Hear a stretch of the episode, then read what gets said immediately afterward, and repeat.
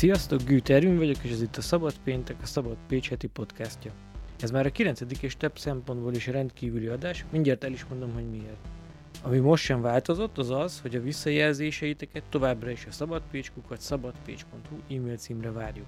Ebben a részben a szokásostól eltérően hat beszélgetést is hallhattok. Ráadásul eddig mindig személyesen kerestem fel mindenkit, ez a kezdetektől alapkoncepciója volt a podcastnak, most ez a koronavírus miatt nem lett volna felelős megközelítés. Így telefonon beszélgettem az emberség díjra jelölt magánszemélyekkel. Ugyanis, ahogy azt korábban is jeleztük, az idén először meghirdetett emberségdíj média partnere a Szabad Pécs. A díjat az Emberség Erejével Alapítvány alapította, és az egésznek a hátteréről Nyilati Andrást kérdeztem embereket díjazni, akik kiállnak magukért, kiállnak egy ügy mellett, és azt tulajdonképpen ilyen tűzönvizen keresztül, vagy akár ellenszélben is képviselik, és, és hisznek a, a saját ideáikban. Előbb azonban a díjra jelölt magánszemélyekkel beszélgetek. Ugyanis nem csak civil szervezeteket, de magánszemélyeket is lehetett nevezni. Az ünnepélyes diátadó március 21-én lett volna, de a koronavírus miatti veszélyhelyzet ezt is az online térben kényszerítette. Szóval ezeknek a tükrében készült ez az adás, és először Szvacsekné Ján Margittal beszélgetek. A Fogda Kezem alapítvány alapítója számos példaértékű, fogyatékkal élő, sérült fiatalokat támogató program szülőanyja, lelke és motorja a mai napig. Mikor és miért kezdett el sérült emberekkel foglalkozni? Hát ez valahol visszanyúlik a, a gyerekkoromban. Édesapám és nevelőanyám gyógypedagógus volt, és azt hiszem, hogy körülbelül ugye a kamaszkorom tájékán akkor találkoztam két Down-szindrómás fiatalemberrel, akik elég ijesztőek voltak a számomra. Aztán a szüleimmel való beszélgetés során hát ugye elmondták, hogy ők ugyanolyan emberek, mint mi, és talán még ide kell tennem a bukovinai nagyapámat is. Falun éltek a, a nagyszüleim, és a, hát ugye mi így mondtuk, meg hát ez is, tehát ez a, a kirekesztő név, hogy a falu bolondja, az gyakran megfordult nálunk és a vasárnapi étkezésnél megdöbbenve tapasztaltuk, hogy öregapánk bizony keményen ránk szólt, hogy a vendég vesz, elő, a vendég vesz a tálból először. Ott talán ez még jóval kamaszkorom előtt volt, egy kicsit furcsálottam, testi hibája volt, erre emlékszem úgy, de valószínű egy családi érintettség volt ilyen szempontból, hogy a sérült emberek iránti tiszteletet már abban a korban bizony keményen megtanította számomra, számunkra nagyapám, illetve édesapám. Én azt vettem észre, hogy az önök szervezetének, mint hogyha az az Ability Café, ami igazán így láthatóságot hozott volna az elmúlt Igen. években. Bemutatná egy kicsit ezt a programot, illetve hogy hogyan jött az ötlet, és hogy mik a tapasztalataik? Igen, hát akkor azért az alapítványunkról, ugye, hogy a Fogdakezem Alapítvány lassan 30 éve foglalkozik olyan emberekkel, akiknek az élete főleg mentálisan akadályozott. Visszatérő problémánk volt, hogy a kulturális vagy egyéb művészeti tevékenységünkre mindig ugyanaz a kör jön el, elsősorban szülők, barátok, közeli ismerősök ezeknek a, a csoportoknak az összetételét nem, nem tudtuk túl lépni, tehát nagyon kevés volt azon emberek köre, akik, akik megjelentek plusz emberként ezeken a rendezvényeken. És hát ugye a nagy álmunk természetesen az volt, nyugat-európai példára, ez már ugye a 90-es évek közepe vége felé, akár az ausztrál, a holland vagy a, a német intézmények, hasonló intézmények nél már megjelentek a vendéglátással foglalkozó programok, és hát ugye ez egy nagyon nagy kihívás volt ott is, és hát az volt a kinti kollégáknak is a tapasztalata, hogy, hogy nagyon nagy számú csoport létszámot tudnak így megmozgatni a kulináris élvezeteken keresztül, ez most akár pékség, cukrázzal, vagy kávéház, vagy éttermet csináltak. Természetesen, hogy nálunk is ez előkerült, de hát anyagiak hiány, pályázatok hiány, ez csak egy álom maradt. Első lépésként házon belül, a napközén belül létrehoztunk egy kis csoportot, akik segítettek azokon az összejöveteleken, ahol akár külföldi, akár hazai vendégek jelentek meg.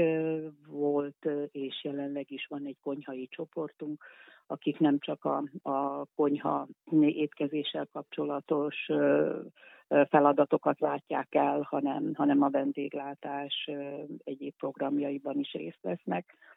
És akkor azt hiszem a NEA, a, a, fú, NIOK, bocsánat, NIOK, NIOK, NIOK, igen, csoport hirdetett egy pályázatot, hogy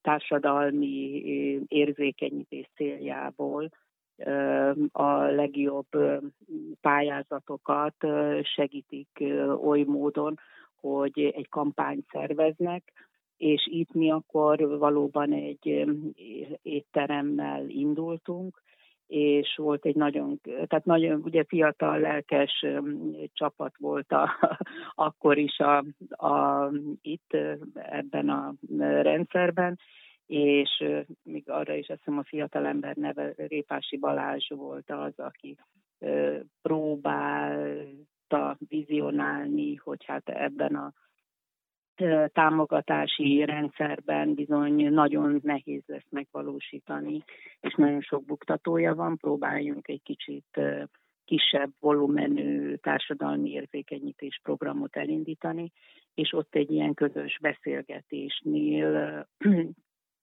kollégák is, az alapítvány kollégái is részt vettek ezeken az összejöveteleken, és így nőtte ki magát az az ötlet, hogy Ability Café társadalmi érzékenyítésnek egy új formája. És úgy gondolom, hogy nagyon sikeres volt. 2013-ban indítottuk el a programot, és 2014-ben a reggeli kávézóban volt az első városi megjelenésünk Ability Café céljából. Nem tudom megkerülni az aktuális kérdést is, hogy önöket, önt, hogy önöket hogyan érinti a koronavírus körül kialakult helyzet?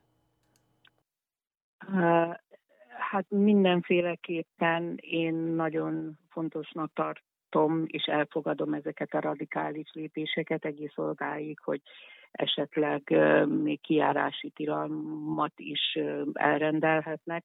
Igyekszem én is eléggé ember vagyok, nem csak mint nagymama, hanem, hanem mint magánember. Lassan, de, de azért én is megértettem, hogy otthon maradni nagyon-nagyon szükséges. A szervezetre is gondoltam. Tehát, hogy önöket... A szervezetre, igen, hétfőn volt egy ülés, ugye én magamról csak annyit, hogy én már két éve nyugdíjban vagyok, de úgy havonta, két havonta a menedzsment, az alapítvány menedzsment ülésein részt veszek, illetve ilyen nagyobb kardinális pontban vagy feladatoknál azért a kollégák is megkérdeznek, hogy részben, mint idős szakember, hogy mi az én véleményem, és én is támogattam azt, hogy mi is azért egy ilyen 30-35 fős közösség vagyunk. Van két lakóotthoni csoportunk is, hogy szükséges itt is ezt a drasztikus lépést meglépni. A szülők el is fogadták. A lakóotthonunkban részben hazavitték a szülők a, a fiatalokat, és körülbelül ilyen négy-öt fő maradhatott a lakóotthonban, illetve a támogatott lakhatásban. Ott viszont részben ügyeleti rendszerrel, de a felügyeleti feladatokat a, a vezetőség megoldotta. Jó, köszönöm szépen akkor a beszélgetést. én is köszönöm, és sok sikert, és nagyon szépen köszönöm én is, és minden jót kívánok viszontlátásra.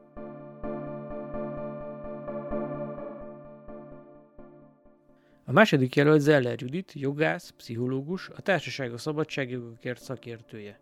Rendszeresen szólal fel az állampolgári jogok védelmében, gyakran azokért az emberekért, akiket hátrányos megkülönböztetés ér. Aktuális, társadalmi, közéleti kérdésekben helyi szinten is aktív segíti a vonatkozó jogértelmezést. Elég érdekes kombináció, hogy valaki pszichológus és jogász is. Minek köszönhető ez, hogy hogy alakult ez így?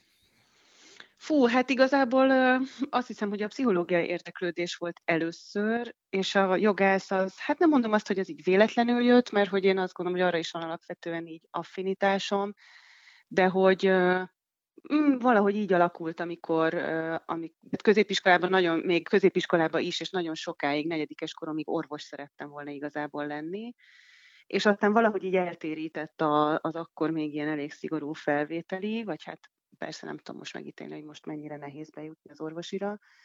Ö, és, és akkor valahogy így maradt a jog, ennek volt egy ilyen családi támogatottsága is, ö, alapvetően így jött, és akkor amikor a jogot végeztem, akkor közben éreztem, hogy hát így kéne valami plusz, vagy valami más, vagy egy más, más szemléletmódot nyerni, egy más tudománynak a szemléletmódját, és akkor hát visszatértem valahogy ahhoz, ami nekem ilyen eredeti érteklődésem volt, és akkor az, az lett a pszichológia, és akkor végül is hát olyan szerencsés voltam, hogy így mind a kettőt volt lehetőségem elvégezni igazából, mert hogy így És a kettőnek létezik idején. valami ötvözete? Hát amit én csinálok, annak alapvetően nem. Hát illetve annak ilyen nagyon, nagyon absztrakt ötvözete létezik. Tehát nyilván a jog meg a pszichológia, ahol találkozik ilyen tök kézenfekvően, az a büntetőjognak Igen. a területe, a kriminológia például, de de én azzal nem foglalkozom, mert hogy én alapvetően alkotmányjoggal foglalkozom a, a jogi területen, és emberi jogokkal, de hát nyilván azért ott is vannak óhatatlanul, szóval én nekem vagy azt mondom, kérdezem, hogy nagyon-nagyon hogy, a, hogy a pszichológiában tanultakat hasznosítani tudod-e? Abszolút lehet, abszolút lehet hasznosítani, mert nyilván ad egy olyan fajta szemléletet, ami nem tudom egyáltalán egy olyan fajta fogalomkészletet, amit a, amit a jogi képzés nem feltétlenül ad, mert hát nem is az a feladata. Tehát az, hogy így tudjad, hogy az emberek azok tényleg hogy működnek, hogy a, a nem tudom, az ilyen csoportos jelenségek azok hogy működnek, tehát akár mondjuk egy demokrácia, hogy működik, ott milyen fajta pszichológiai hatások érvényesülnek akár így a, a csoportok, meg a tömeg, meg az egész társadalom tekintetében. Szóval nagyon, én, én nagyon-nagyon hasznosnak tartom. És hát egyébként azért is, vagy ami, ami nekem így a gyakorlatom volt így pszichológusként, egy nagyon rövid ideig dolgoztam a gyakorlatban pszichológusként, és az a gyerekvédelemben volt. És az pedig, hát erre a szociális és gyermekvédelmi ellátásra azért adott egy olyan fajta rálátást, ami szerintem nagyon fontos jogászként az a szemlélet, hogy, hogy lást, hogy mit jelent az, hogy mondjuk valaki hátrányos helyzetben van, hogy valaki rászoruló, hogy valakit kivesznek a családból. Szóval, hogy ezek után nem lehet az ember, szóval nem tudja az ember a jogi kérdéseket annyira szárazon megítélni, és annyira csak jogi szempontból. Uh-huh. A tasszal hogyan kerültél kapcsolatba? Hú, hát én a tasz már nagyon régóta figyeltem, tényleg már így mondhatom azt, hogy talán Beszerveztek. egyetemista korom óta. Ja, hát persze, igen, egyszer kaptam egy telefont, tudod, hogy... szóval, hogy így nem nagyon régóta néztem, hogy miket csinálnak. És akkor igazából valahogy ez így mindig kapcsolatban volt a, a gyerekeimnek a születésével, hogy amikor először, amikor az első gyerekemmel voltam otthon, aki még viszonylag pici volt akkor, egy fél éves körülbelül, akkor megkerestek a tasztól, mert hogy akkor én így már ismertem hát sok mindenkit azért, aki ezzel a tehát aki emberi jogi kérdésekkel vagy problémákkal foglalkozik, és akkor meg hát én egészségügyi joggal foglalkozom, vagy foglalkoztam egyébként így, meg hát ja, hát most is igazából, az a szűkebb területem, vagy az egyik ilyen szűkebb területem, és akkor megkerestek, hogy hogy nem akarnék-e ott az egészségügyi projektben részt venni, vagy azt nem akarnám-e vinni, de akkor nem volt lehetőségem rá, mert akkor úgy éreztem, hogy egy pici gyerek mellett, aki első gyerek, egyszerűen ezt nem tudom bevállalni, mert ugye a TASZ-nak mégiscsak a Budapest a székhelye, fő hadiszállása, hogy úgy mondjam, és, és akkor ezt így nem mertem, és akkor távmunkában ez így úgy tűnt, hogy nem megoldható. És akkor aztán pont egyébként, amikor a második gyerekemet vártam, a kislányomat, akkor, akkor kiírtak egy állást, a TASZ-nál jogász, illetve hát ilyen szakértői állást, és hát hiába voltam 8 hónapos terhes, így bementem az állásinterjúra, és, és így bejelentkeztem, és hát akkor azért nagyon diplomatikusan így föltették a kérdést, hogy hát tök jó, meg így, így nagyon, nagyon jó így a szakmai referenciám, de hogy így hogy gondolom ezt technikailag megoldani, és akkor mondtam, hogy hát így. Tehát, hogy most nekem lesz egy gyerekem, ráadásul Pécset fogok élni, és hogyha így is tudok valamit esetleg itt dolgozni, akkor, akkor az így oké, okay, és akkor, és akkor utána azt mondták, hogy jó. És azóta is végül is így vagyok, hogy, hogy akkor alapvetően Pécset vagyok, de munkában, és, és akkor néha meg Budapesten. Hogyan érint személy szerint téged, és akár akkor a TASZT is, a koronavírus körül kialakult helyzet? Fú, hát a TASZT azt úgy érinti, hogy egyszerűen így elárasztottak minket a, a kérdések. Ugye nekünk talán ami a legilyen, tehát hogy mondjam, a zászlós hajója talán a TASZ-nak az a jogsegélyszolgálat, tehát az, hogy, hogy lehet nekünk írni, meg be lehet telefonálni, és jogi kérdéseket föltenni, és akkor ez ugye, tehát onnantól kezdve, hogy egy e-mailben mondjuk választ adunk a megkeresésre, vagy a kérdésekre, egészen eljuthat odáig, hogy, hogy ilyen nagyon fontos, jelentős ügyeket akár képviselünk bíróság előtt is, és akkor elviszünk ilyen magas bírósági fórumokra. Na, hát szóval ez a jogsegélyszolgálat azért úgy ö, nagyon fontos, de hogy alapvetően ez egy kezelhető mennyiségű ö, levéllel meg telefonnal dolgozik, hát most már nem, tehát hogy most ö, tényleg mondhatom, hogy amióta ez a koronavírus járvány van, azóta hát talán ne, lehet, hogy sok, hogy azt mondom, hogy napi átlagban száz, de mondjuk megközelítőleg átlagosan ennyi megkeresés érkezik hozzánk naponta, és hát erre azért kevesen vagyunk viszonylag, illetve hát ott a TASZ-nál sem mindenki ilyen kérdésekkel foglalkozik. Tulajdonképpen, akik ilyenekkel foglalkozunk, egy-két példát tudsz mondani, hogy vagyunk. milyen megkeresések vannak? Igen, hát egyrészt ugye hát ez mindig az aktuális kormányzati lépéseket követi, tehát már előre hogy mondjam, tudunk, tudjuk borítékolni, hogy na most akkor ilyen típusú kérdések fognak jönni, és egyébként ez jó, mert hogy viszonylag készülni is tudunk rá. Az első kérdés, vagy az első köre a kérdéseknek az a karanténról szólt, hogy mi az a karantén egyáltalán, ki lehet velem, mit csinálhatok, mi lesz, hogyha elvisznek a háziállatommal. Tényleg volt ilyen, hogy a szobanövényemmel, mi lesz a gyerekemmel, vele lehetek-e a kórházban, stb. Aztán utána most, ami nagyon gyakori, az a munkajogi kérdések, hiszen erre én úgy látom, hogy semmiféle válasz, hivatalos válasz nem érkezik. Mi van, hogyha bezárják a munkahelyemet? Kérhetem-e, hogy home office-ban dolgozzak, hogyha én nem merek bemenni, akkor mi van? Ugye az iskola bezáratán jött az, hogy hogyan oldjam meg azt, ha a gyerekemre vigyázom, vigyázok, akkor az azt jelenti, hogy mentesülök a munka alól. Szóval ezek a teljesen mindennapi technikai kérdések, kapok-e fizetést? Hát ugye ez egy iszonyatosan húsba vágó kérdés nyilván mindenkinek, hogy, hogy ez hogy fogja érinteni. Munkavállalói részről, hogy, hogy mit tud csinálni az alkalmazottai érdekében, nem akarja kirúgni, de egyáltalán hogy oldja ezt, meg hogy vészelje át ezt az időszakot, így anyagilag akár egy munkavállaló, például egy kis cég, vagy ugye akár egy piti mozi, vagy, vagy ilyesmi. És hát akkor nagyon sok kérdés érkezett az egészségügyi dolgozók részéről, az pont egyébként tegnap ö, került ki egy ilyen, hát egyszer egy, vagy ilyen, ilyen kérdésfele, kérdésfelelek ö, sor, kérdéssor, hogy az egészségügyi dolgozókkal mit lehet ilyenkor csinálni, hogy lehet-e őket bármire utasítani. Az egy nagyon kúrens kérdés, hogy például védőfelszerelés nélkül tudnak-e dolgozni, mert hogy úgy tűnik, hogy az nagyon nagy hiány. Tehát, hogy, hogy sok olyan visszajelzést kapunk, hogy hogy egyszerűen nincs meg a megfelelő védőfelszerelés, mit tudnak ennek érdekében tenni, mit jelent az, hogy nem utazhatnak most ki az országból, pontosan ez vonatkozik. Szóval, hogy ilyen kis apró kérdések, amiket olyan nagyvonalúan kikerül egyébként a hivatalos kommunikáció, nem tudom, hogy mit gondolnak, hogy majd az emberek így megoldják saját maguk, vagy, vagy hogy mi lesz. Hát minden esetre ez nem ad túl nagy biztonságérzetet azért így a tömegeknek. Jó, hát köszönöm minden esetre a beszélgetést, és még egyszer akkor gratulálok a jelöléshez eleve. Ja, hát nagyon köszönöm. Kaba Lamin ökogazdálkodó, a Kaba Farm egyik alapítója. Közvetlen, segítőkész és önzetlen emberként ismerik, aki őszinte jó indulatot közvetít. Tudását, tapasztalatát anyagi érdek nélkül osztja meg másokkal, és a helyi közösség mozgatórugója. Miért pont a kecskék, és miért a sajtkészítés? Ez hogy jött?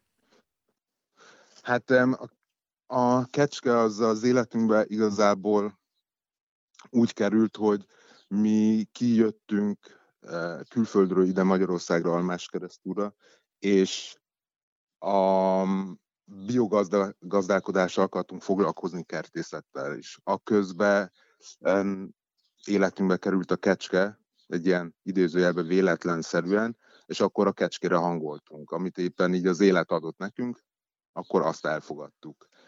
Nem tudtuk, hogy milyen irányba fogunk menni, csak hát ott volt akkor az a pár kecske, gazdálkodtunk velük, és szaporítottuk, és nagyon szapora, és sok eh, tejet adott, és akkor így igazából egy dolog követte a másikat.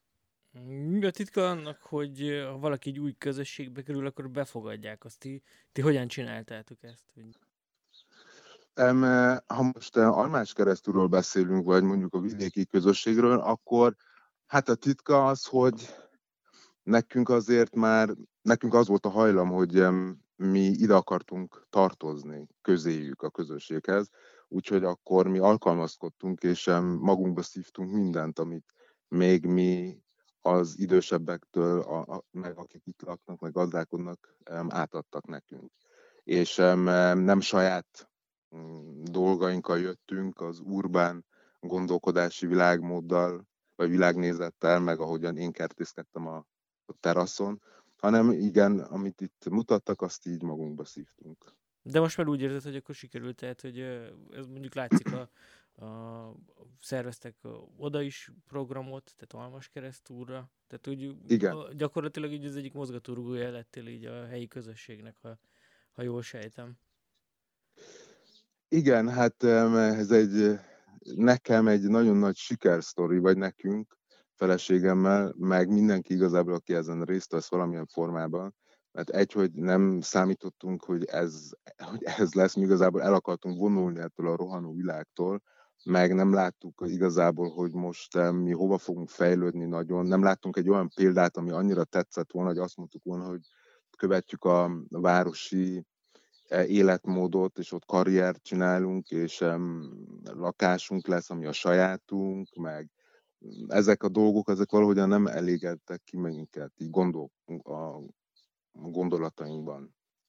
És mivel mi már egy párszor jöttünk ide Almás keresztúra, és itt láttuk az egyszerűséget, valamilyen formában ez nekünk szabadságot, szabadság érzetet adott át. Mi itt szabadságot valahogy valamilyen formában éreztünk az emberekben is, még hogyha tudjuk, hogy ez nem jó, most, most, most, most definiálni kéne szabadságot is, de ahhoz képest, hogy én egy ilyen mokuskerékben voltam, valakinek dolgoztam, nem, nem a saját ötleteimet hoztam létre, vagy dolgoztam a saját ötleteimen, hanem másnak az ötleteit valósítottam meg, és itt a sajátjaimat tudtam megvalósítani, vagy megszülni, meg átgondolni, meg átérezni, meg átélni. Hát ez nekem a szabadság, ez nekem a tuti szabadság. Persze, hogy dolgozni kell, e, és azt is megint definiálni kéne, mert nagyon sokan kérdezik tőlünk, hogy hát, vagy mondják, hogy hát ez nagyon sok munkával jár a ti életetek, és ma már azt szoktam mondani, hogy ez egy életforma, ami nem lehet igazából hogy munkának. Ez dolgozni amúgy is kell, mi emberek szerintem mm, alapból önellátók lennénk, vagy vagyunk.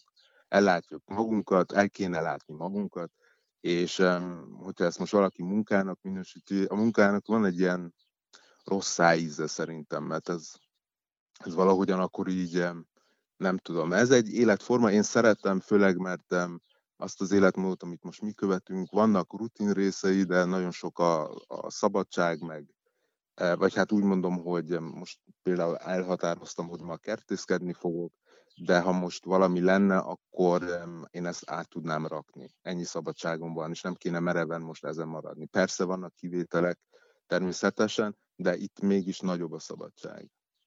Titeket hogyan érint a koronavírus körüli helyzet?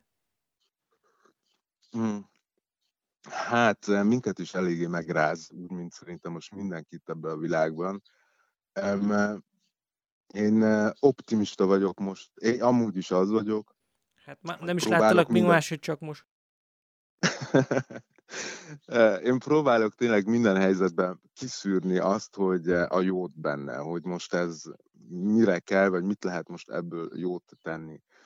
Um, tudod, én most azt látom így hirtelen, hogy a természet az most éppen nagy hangsúlyt kap. Nagyon, nagyon sokan, főleg hát itt Baranyában, mert itt ez egy hatalmas nagy vidék, amiben élünk, um, hogy sokan megfontolják, gondolom azt a gondolatot, hogy pázsitos kertjükből most egy zöldség gyümölcskertet alakítsanak, mert ez a mm, függ lenni valamitől, mm, függ lenni élelmiszerláncoktól, meg, meg most a, a, a szállításoktól, meg minden az annyira rémisztő, hogy, hogy most nem vagy hozzá vagy szokva, hogy mindent megkapsz mindig. Kimész az ajtódból, bemész a boltba, és megkapod. Ha ott nem, akkor egy másikba tuti.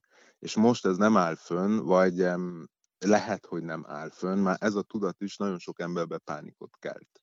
És az, hogy a, a házad előtt ott nőnek a dolgok, amiket te elvetsz, és aratsz, és hála Istennek a legjobb időben történhetett ez most, mert most tavasszal vagyunk, most, most lehet igazából kertészkedni és betárazni majd a, a térére, mert ki tudja, hogy akkor még mi lesz, vagy mi várhat ránk, de legalább mi így ki tudnánk húzni, vagy azt a, a, a rosszabb időszakot kicsit kitolni, hogy akkor el legyünk látva.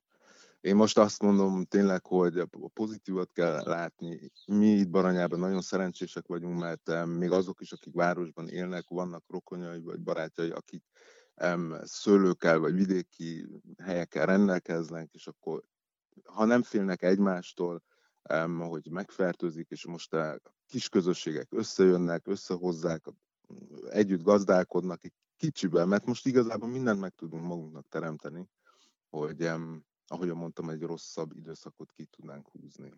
Úgyhogy én a jót próbálom ebbe látni, de engem is megrázott a, vagy meg is ráz ez az egész. Főleg, mert vannak uh, rokonaim, családom, akik külföldön vannak, külföldön ragadnak, um, és ez azért igen nem olyan jó érzés.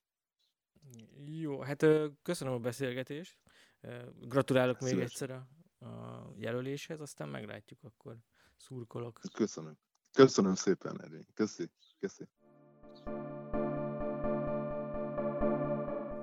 Aradi Fanni a Város Mindenkié Pécs csoport aktivistája és a civil kollégium közösségszervezője. Közéleti és társadalmi kérdésekben középiskolás kora óta aktív, számos mozgalomban részt vett, így tapasztalatai is sokrétűek.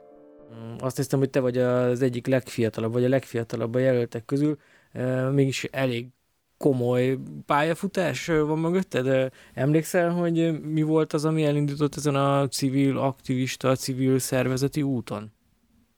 Hát igen, kicsit zavarba ejtő is, hogy ilyen társaságban szerepel a nevem egyébként.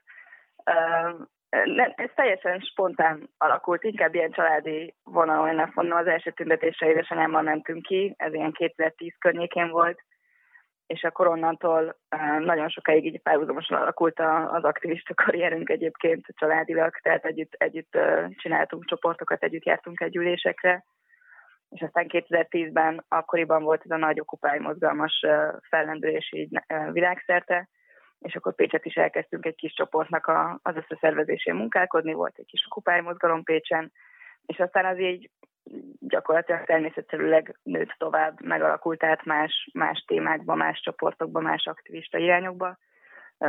dolgoztunk zöld mozgalmakkal együtt, aztán az oktatásügy következett 2012-ben, és aztán igazából mindenben, tehát egy kisvárosi, tehát hogyha valaki egyszer aktív kezd lenni, akkor onnantól kezdve mindenbe, mindenbe belekostol, és aztán 2015-ben érkezett a Város Mindenki csoport, és aztán azóta az, ahol így megragadta a figyelmem, meg az energiám. Erről, erről mesélni egy kicsit, hogy pontosan mit csinálsz, mit csináltok a szervezetben? Hát ez a Város Mindenki csoport, ez 2015-ben alakult meg Pécsen, 2009 óta működik egyébként Budapesten, és budapesti aktivisták jöttek le Pécsre megszervezni egy csoportot, miután 2014-ben ugye a helyi rendeletben kitiltották a belvárosi terekről a hajtalan embereket, és ekkor merült fel bennük a gondolat, hogy akkor lehet, hogy Pécset van igény egy ilyen hasonló típusú érdekvédelmi csoportnak a megalakítására, és akkor én ismertem a budapesti csoportból aktivistákat, ők kerestek meg engem, hogy nem lenne kedvem ennek a megszervezésében részt venni. Én korábban soha nem foglalkoztam szociális ügyekkel, vagy ezen a területen én nekem nem volt tapasztalatom. Engem, ami vonzott a város minden két csoportban, az a működési elve, az egyenlőségen alapuló együttműködés érintett emberekkel. Ott utána alakult ki, hogy akkor engem igazából ennek itt a szociális és lakhatási vonatkozásai is érdekelnek. Át is mentem egyébként szociológiára ezután az egyetemen, tehát szakot is váltottam emiatt. Kiderült, hogy mégiscsak mondanak a számok ebben az egész történetben. És aztán 2015 óta van egy ilyen kitartó mag, amelyik munkálkodik ezen Pécsen, hogy egyrészt ugye az érintetteket elérjük, tudatosítsunk, segítséget nyújtsunk, információkat adjunk át, másrészt pedig a döntéshozókkal kössük össze ezeket a szálakat, tehát amit mi tapasztal, tapasztalunk terepen, az az információ aztán eljusson a döntéshozókhoz, és javasoljuk nekik olyan megoldásokat, amelyek segítik egyrészt nyilván az érintetteknek az életét is, valamilyen szinten pedig az önkormányzatnak a lakásgazdálkodását kicsit racionalizálni tudja. Uh-huh. Említetted, hogy egy kicsit zavarba ejtett a jelölés, akkor ezek szerint megnézted a többi jelöltet. Te kinek adnád a díjat? Lehet neveket mondani? Lehet, igen, kifejezetten ezt kérem. Hogy... Uh, nem tudom, én, én igazából uh, sokakat ismerek a jelöltek közül. Uh, én, akinek leginkább örültem, az Ellerüvitnek a jelölése volt, mert én őt ismerem korábban. Uh, sok rendezvényen voltunk együtt is, megkért is fel engem, vagy az AVM-et is arra, hogy működjünk együtt az ő munkásságában. Uh, szóval én, én, én, neki, én benne örültem, hogy egy társaságban van a nevünk például muszáj föltennem egy aktuális kérdést is, de mert egyrészt a, ti szervezeteteket is biztos, hogy érinti, koronavírus körül kialakult helyzet. Tehát, hogy téged, illetve a Város Mindenkiért Pécsi szervezetét hogyan érinti, a, ami most zajlik? Hát, nagyon megnehezíti egyébként, mert most pont uh, egy hónapja azon munkálkodunk, egy ilyen háttéranyagok összegyűjtésén uh, dolgoztunk, szóranyagoknak a fejlesztésén, hogy aztán hát tudjunk kezdeni intenzíven terepre járni, ahogy kisüt a nap, és most kisütött a nap, és mindenki otthon üldögél, mert nem tudunk kimenni terepre gyakorlatilag. De ez mindenképpen megnehezíti a munkánkat, most annyival, hogy akkor megpróbáljuk online vonalra terelni legalább az önkormányzattal való kommunikációnkat, tehát hogy most ami eddig találkozó formájában valósult volna meg, akkor azt most megpróbáljuk levelek formájában tovább erősíteni, hogy ne halljanak el ezek a szálak, amíg itt ilyen bezártság van és közben nyilvánvalóan az van, amit ki is írtunk a Facebook oldalunkra, hogy nagyon sok ember Pécset se teheti meg azt, hogy betárazzon magának élelmiszerből, illetve hajtan emberek nem tudnak elszigetelődni, megőrizni magukat a fertőzés veszélytől. Tehát most arra megyünk rá, hogy minden olyan kezdeményezést, ami őket segíteni, azt, azt tovább erősítsük a saját kommunikációs csatornáinkon. Jó, köszönöm a beszélgetést, meg gratulálok még egyszer eleve a jelöléshez, és akkor várjuk a, az eredményt. Köszönöm szépen, köszönöm. Zsirai Tibor fényképész, a Marcali Művelődési Központ munkatársa. A településen leginkább sok éves közösségépítő tevékenysége miatt ismerik, de az egyik legérdekesebb projektje a 202 portré is ide köti. Hát az Embermond projekt az hármunk közös gyermeke, tehát két ismerősömmel közösen készítjük az anyagokat. Valójában mindhárman az ipart fajában utazunk, mondhatjuk így, és szerettünk volna napi munkán túl esetleg valami kis érdekességet is belevinni, illetve olyan helyzetekről tudósítani embertársai számára, akiket alap esetben nem biztos, hogy megszólítanak. Úgy gondoltuk, hogy mindenkinek a környékén élnek olyan emberek, akik mondjuk méltóak lennének a figyelemre, de ilyen-olyan ügytatásból nem jelennek meg például a, a mainstream médiában, vagy esetleg ilyen nagyobb felületeken, és nekik próbáltunk lehetőséget biztosítani egy kisebb bemutatkozásra. Tudnál ilyen példát mutatni, hogy kikkel készítettetek akkor portrékat? Ez is nagyon-nagyon változó.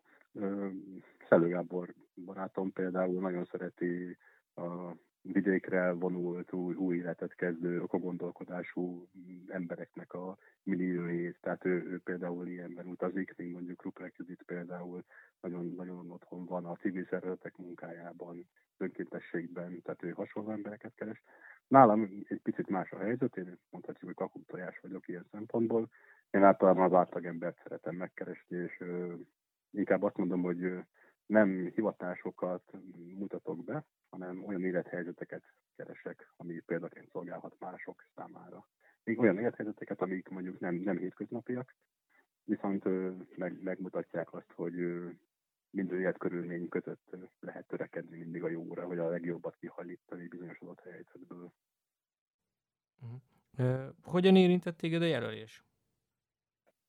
Hát meglepett, és még jobban meglepett, mikor úgy láttam a többi jelöltet. Mivel úgy éreztem, hogy hatalmas a különbség közöttünk olyan szempontból, hogy a legtöbbek között azért komplex szervezetek állnak. Tehát ők, ők azért alapítványi vagy civil szervezeti keretek között működnek. Ma, ma mondjuk így, tehát sokan vannak, akik alapítottak is ilyesmit. Még mondjuk én nálam azért a saját projekteimnél mindig az van, hogy mi felénk Marcéban nincsen akkor a hagyománya mondjuk a civilkedésnek, az önkéntességnek, és nagyon sok minden fut le úgy, hogy elkezdem, viszem és befejezem a dolgot, aztán van némi kis eredmény, de igazából kevés az a, az a pártoló közösség, ami mondjuk nagyobb városokban megvan. Tehát ilyen szempontból kicsit, kicsit furcsán, furcsán is éreztem, hogy mondjuk ilyen körökbe tudok kerülni egy ilyen díjjelölés kapcsán. Jó, te kinek adnád a díjat, mondtad, hogy meg, megnézted a jelöltek listáját? Tudnál választani? Hát nem csak megnéztem, hanem végig is olvasgattam mindent, amit, úgy, amit elmondtak róluk. Kicsit általánosnak éreztem a szövegeket, így mondjuk, bár látom, ugye, hogy ki nagyjából milyen, milyen dolgokkal foglalkozik, viszont úgy éreztem, hogy ezek a bemutatások azért nem, nem engedik annyira elmerülni az embert mondjuk az adott személy vagy közösség munkájában. Úgyhogy nehéz a kérdés, mert ugye nagyjából annyit tudok róluk, mint bárki, aki, aki olvasó volt. De szimpatikus egyébként valamennyi. Most így nem tudok nagyon kiemelni éppen emiatt. Jó, és hogyha nem a jelöltek közül kellene választani, akkor te kinek adnád a díjad? akkor pedig azt mondanám, hogy igazából így a, a díjakkal nem vagyok jóban, ami nem azt jelenti, hogy nem örülök egy díj jelölésnek, csak úgy gondolom, hogy ha valaki valamivel szívesen foglalkozik szabad idejében, mondjuk munkaidőn kívül, akkor ezek általában nem munkák, hanem inkább vállalások, és emiatt az ember például nem is azt tekinti eredménynek, hogyha megveregedik a vállát, vagy mondjuk egy díjat próbál neki adni, hanem inkább azt, hogyha látja az eredményét annak, ami befekteti a, befekteti a munkáját. Én, én mondjuk soha nem várom azt, várom azt hogy, hogy dicséretek hangozzanak el, vagy egyebek, hogyha valamivel foglalkozok, nekem mindig az a, az, az eredmény, vagy az a, az a fokmérője mondjuk egy, egy projekt működésének, hogy vannak emberek, akik becsatlakoznak, illetve örülnek neki. Úgyhogy számomra ez a, nem, tehát ez a, ez a, ez a díjazás dolog, ez, ez mondjuk hogy nem az én szeretett nyelven, ha lehet így fogalmazni. Úgyhogy díjkiosztásban sem vagyok igazából jó. Bocsánat, de muszáj feltenni egy aktuális kérdést is. Igen. Téged, személy szerint, illetve a közösségedet. Hogy érinti a koronavírus? Tehát mit tapasztalsz? Hát nálam, nálam nagyon érint, tehát nehezedik a helyzet.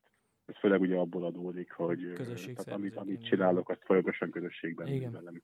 Tehát ö, számomra nagyon fontos ez, hogy, ö, hogy tudjunk találkozni emberekkel, hogy ö, fizikai kontaktus is legyen, hogy 3D-ben találkozhassunk ugye egymásban, egymással. Ö, nehéz, és keressük azokat az utakat, ami, amik lehetővé teszik, hogy a későbbiekben is hasznosabb tudjunk lenni a többiek számára. Vannak ugye lehetőségek, tehát ezeken az ember folyamatosan dolgozik, viszont tényleg nagy érvágás ez, hogy nem nagyon lehet találkozni egymással. Említetted a 202 projektedet, annak a hátteréről egy kicsit mesélnél? Hát ez nem egy mai projekt, viszont nagyjából erről ismernek a, a legtöbben. Ez egy, ez egy Marceliban futó fotoprojekt volt, ami nevéből adódik 202 napon át latott.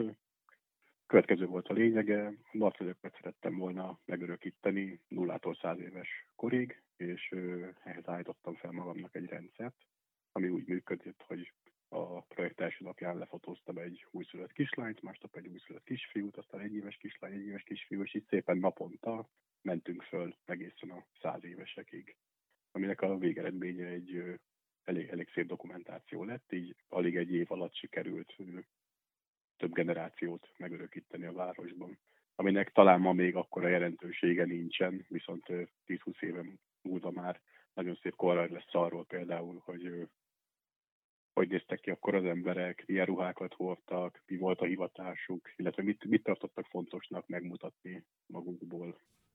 Mi az, erről szólt ez. Aha. Igen? Mi, mi az, amit tanultál a projektből, vagy mit, mi az, amit adott neked? Hát a projekt az rengeteget adott. Elsősorban nagyon, nagyon gyorsan felismerte az ember, hogyha itt telik el az idő, nagyon gyorsan egy év alatt, akár egy évszázad, sokkal jobban kijönnek ezek a generációs szakadékok, különbségek egymás között. Ezt megtanította mindenképpen a projekt, hogy mennyire nem jól gondoljuk mindig az adott korban, hogy mi van alattunk és felettünk. Tehát amikor én készítettem a sorozatot, akkor, akkor még abban, abban a hitben voltam, hogy akik nálam fiatalabbak, azok a fiatalok, ugye? Akik nálam idősebb, ők pedig az öregek. Tehát mindig így gondolkodik az ember, és ahogy mondjuk halad előre 5-10 évenként az életében, ugye az öregek mindig messzebb kerülnek tőle, a fiatalok meg egyre többen lesznek. Itt, itt azért nagyon gyorsan kijött az, hogy, hogy azért erről szó sincsen. Nagyon, nagyon hamar kiderült, hogy nem léteznek azok a, azok a sztereotípiák, amik például az én fejemben vannak, ugye a 70-80 éveseknél nincsenek már azok a kendős nénik, akik mondjuk még gyerekkorunkban voltak. 70 éveseket nehéz megtalálni otthon, mert még dolgoznak, aztán meg a hobbiuknak mm, hódolnak. Tehát ö, ilyen szempontból érdekes tapasztalat volt nagyon. Illetve az, hogy ahogy múlik az élet, mi, mi fontos az ember életében. Tehát nagyon látszik az, hogy mondjuk tizenévesek mit szeretnének megmutatni magukról, kicsit idősebbek szeretnének lenni mondjuk adott, adott esetben egy képen, míg mondjuk a 30 fölötték már kezdenének mondjuk fiatalabbak lenni. És akkor ez így, így változott szépen lassan felfelé. Megvolt, hogy mikor fontos az, hogy kocsink legyen, házunk legyen, mikor fontos az, hogy mondjuk tovább örökítsük azt a tudást, amit összegyűjtöttünk mondjuk a gyerekeink, unokáink személyében illetve nagyon érdekes tapasztalat volt az, hogy 80-90 év fölött már, ha mondjuk az ember elért addig, és szellemileg is friss volt, nagyon sokszor jött a szembe, hogy mindaz, ami eddig életcél volt, az akkor már nem számított. Ez, ez mondjuk egy érdekessége volt a projektnek. Köszönöm a beszélgetést, és gratulálok a jelöléshez eleve. Köszönöm szépen, várjuk majd a átadót. Ők voltak az emberségdíj jelöltjei a magánszemélyi kategóriában. Közülük egy valaki 100 ezer forintot nyerhet majd, de a díj többi részletéről Nyirati Andrást kérdeztem. Miért alapítottátok a díjat? Azért alapítottuk a díjat, mert ugye történt velünk 2017-től fogva, ami történt, és már sokat beszéltünk róla, hogy politikai és médiatámadások viharába kerültünk, és, és akkor úgy éreztük, hogy, hogy ki kell állnunk magunkért, meg ki kell állnunk úgy általában a civilség eszméért, és ugye ennek egy ilyen bíróságügy lett a, a folyamánya, aminek egy ilyen részleges sikerrel uh, zárult, vagy egy részleges sikerben uh, van most tulajdonképpen, és kaptunk 250 ezer forint kártérítést a, az önkormányzattól, és azt gondoltuk, hogy ezt mindenképpen valami, valami jóra szeretnénk felhasználni, tehát hogy nem így ráülni, hogy akkor most oké, okay, akkor megkaptuk és örüljünk neki, és, és akkor is felmerült egy ilyen, egy ilyen díjalapítás ötlete, és ráadásul akkor már egy olyan díjat akartunk csinálni, ahol valahol így ez a, ez a közjó dolog is, is benne van, és valahogy kapcsolódik ahhoz, ami miatt tulajdonképpen ezt az egész utat mi végig akartuk járni, tehát hogy olyan embereket díjazni, akik kiállnak magukért, kiállnak egy ügy mellett, és azt tulajdonképpen ilyen tűzönvizen keresztül, vagy akár ellenszélben is képviselik és, és hisznek a, a saját ideáikban. Említetted, hogy kvázi egy ilyen kártérítés lehet ennek a finanszírozója, ennek a díjnak most jövőben, akkor azért számítani lehet arra, hogy ezt újra meg fogjátok rendezni? Hát erről sokat beszélgettünk így a, a kollégák között. Én, én, mint így az alapítvány vezető, határozottan állíthatom, hogy nagyon szeretnénk, ha ez nem egy egyszeri dolog lenne, hanem, hanem évről évre tudnánk jó kezdeményezéseket megjutalmazni, és hogy talán nem is annyira a pénz a legfontosabb benne, bár nyilván bármelyik szervezetnek, vagy szerveződésnek, vagy, vagy magánembernek jól jön 100 ezer forint, amit most itt felajánlottunk.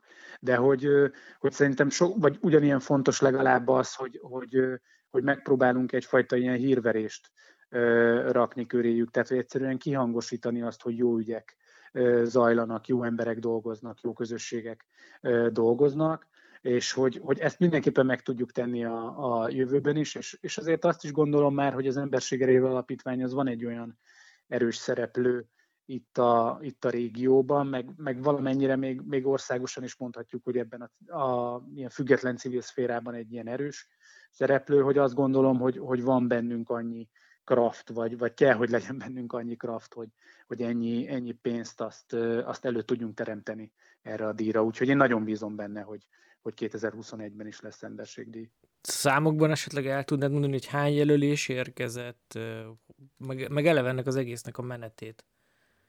Hát ugye úgy nézett ki a, a dolog, hogy most így időben nehéz is, is összeszednem, de néhány, néhány hetet hagytunk arra, folyamatos hirdetés mellett, hogy a Dél-Dunántúli régióból jelöljenek embereket és szervezeteket erre a, a díjra. Főleg ugye a közösségi médiában ment ez, illetve veletek, tehát a Szabad Pécsel egy, az elejétől fogva nyilvános volt, hogy egy, ti vagytok a díjnak a, a hivatalos médiapartnere, és hogy szerettük volna, hogy minél több emberhez eljusson tényleg ez a lehetőség, és, és hogy jel, jelöljenek olyan, olyan, ö, olyan embereket, kezdeményezéseket, akik tulajdonképpen ők díjaznának.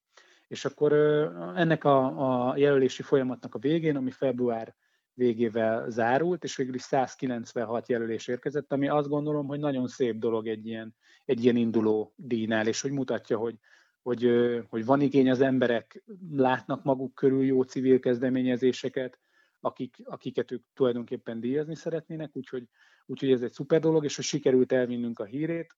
Nagyon hasonlít egyébként a, a, az erősödő civil közösségek pályázati forrásunkhoz az, hogy azért látjuk, hogy mégiscsak a jelölések azért döntő többsége inkább Baranyából jött.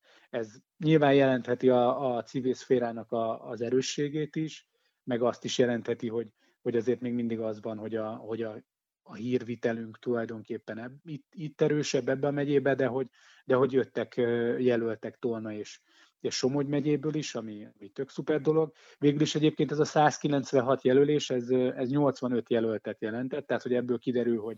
Elég hogy komoly átfedés volt, igen. Akkor tehát, ez hogy voltak igen kezdeményezések, amit bár hirdettük az elejétől fogva, hogy ez nem egy, nem egy, tehát hogy nem azon fog múlni, hogy valaki jelölt lesz, hogy hány szavazat érkezik rá, de ugye az emberek nem tudták, hogy, hogy valaki már az ő kedvencüket mondjuk, vagy az ő általuk hát támogatott. Hát persze, csak hogy ez azt kedvenc. is mutatja, hogy eszébe jutott másoknak ugyanaz a Igen, abszolút. erősíti azért.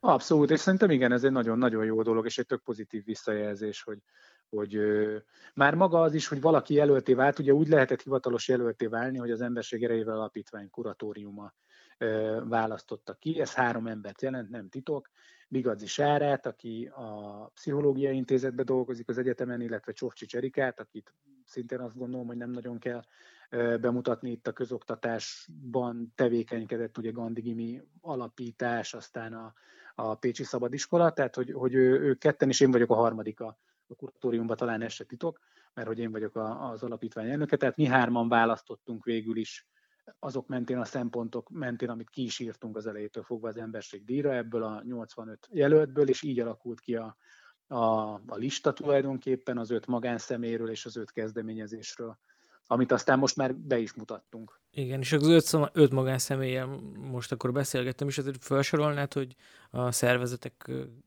kik, kik lettek jelölve a szervezetek közül? Abszolút.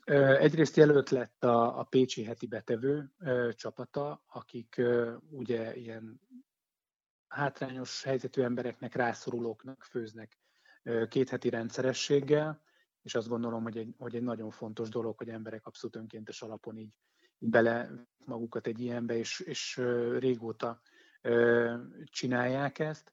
Aztán jelölést kapott a, a Pécsi Janos Pannonius gimnáziumnak a magyar munkaközössége, akikről talán megint csak egy ilyen közismertebb dolog, hogy a, amikor megjelent az új nemzeti alaptanterv, amit elég sok kritika ért, rólunk is lehet tudni, hogy kritizáltuk, rendezvényt is szerveztünk ennek kapcsán, ahol, ahol megbeszéltük, hogy mit, mit lehetne ezzel kezdeni. Ők voltak az első tantestület az országban, aki, aki nyilvánosan kiállt amellett, hogy ez nem jó, és hogy ezzel, ezzel kezdeni kell valamit, szóval abszolút nagyon örültünk a, a jelölésüknek.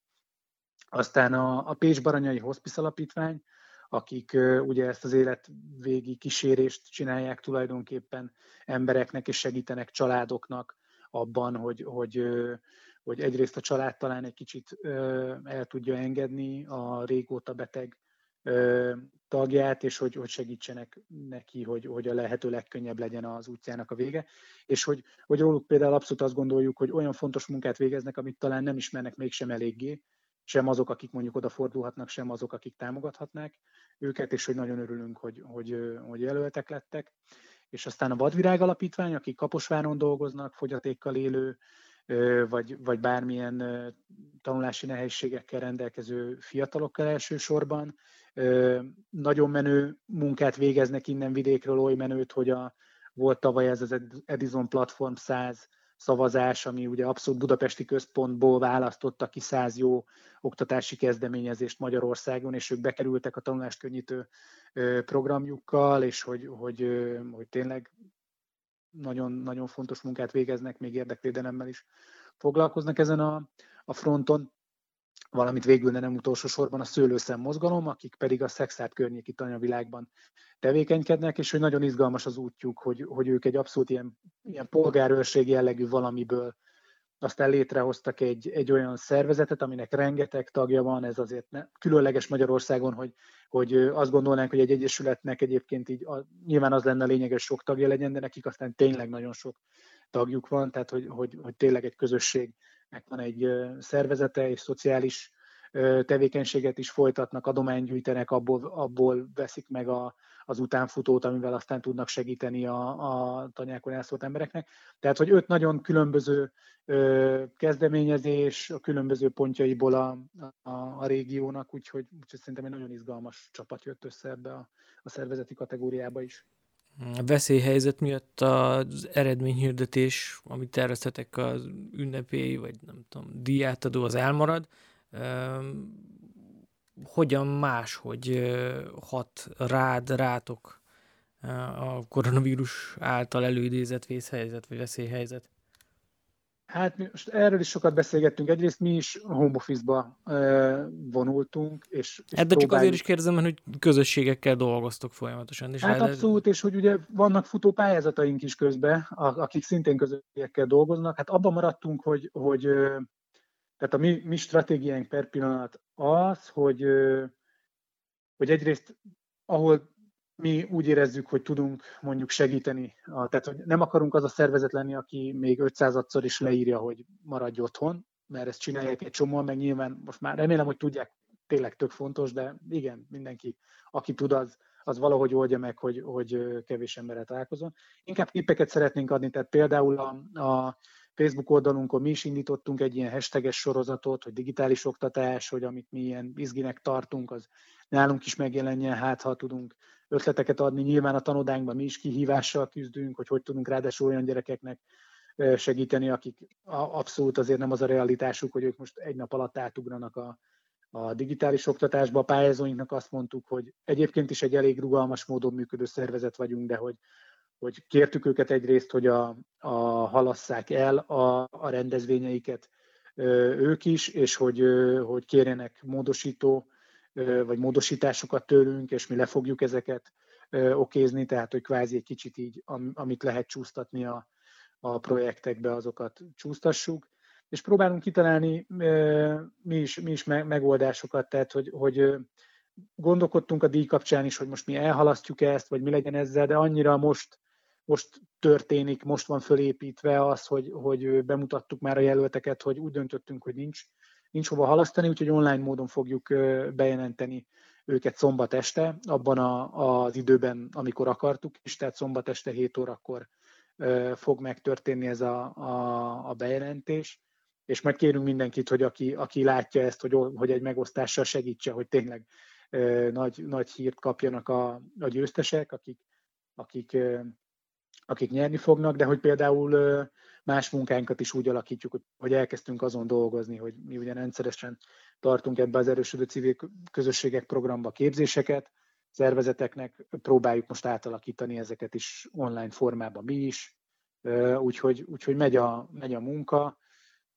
rengeteg ilyen otthon dolgozással, meg, meg videós megbeszélésekkel, aztán én abba bízom igazából, hogy hogy amíg szükséges erre, a, én nagyon remélem, hogy mondjuk két hónapra, de nem akarok jósolni, de hogy így tudjuk, mindenki tudja folytatni majd a munkáját, így, így mi is ebben a formában, aztán majd szépen visszatérünk valami kerékvágásba. Jó, és akkor, a, akkor ezek szerint a díj, díjazottaknak a bejelentése, ez a weboldalatokon fog megtörténni, illetve a Facebookon?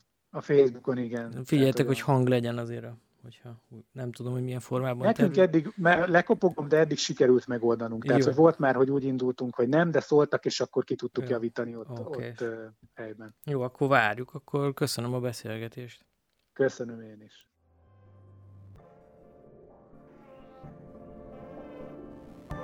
Ezúttal ennyi volt a Szabad Péntek külön kiadása. Ha tetszett, akkor adj nekünk egy következő esélyt, és iratkozz fel a csatornánkra valamelyik podcast alkalmazás segítségével, vagy kövess minket Facebookon. Ha valamilyen észrevételed van a podcasttal kapcsolatban, akkor ír nekünk e-mailt a szabadpécskukat szabadpécs.hu címre. Ha teheted, akkor támogasd a Szabadpécset, ennek módját a szabadpécs.hu per támogatás oldalon írtuk le. De ezt és a legfontosabb linkeket most is megtalálod az epizód leírásában. Köszönjük!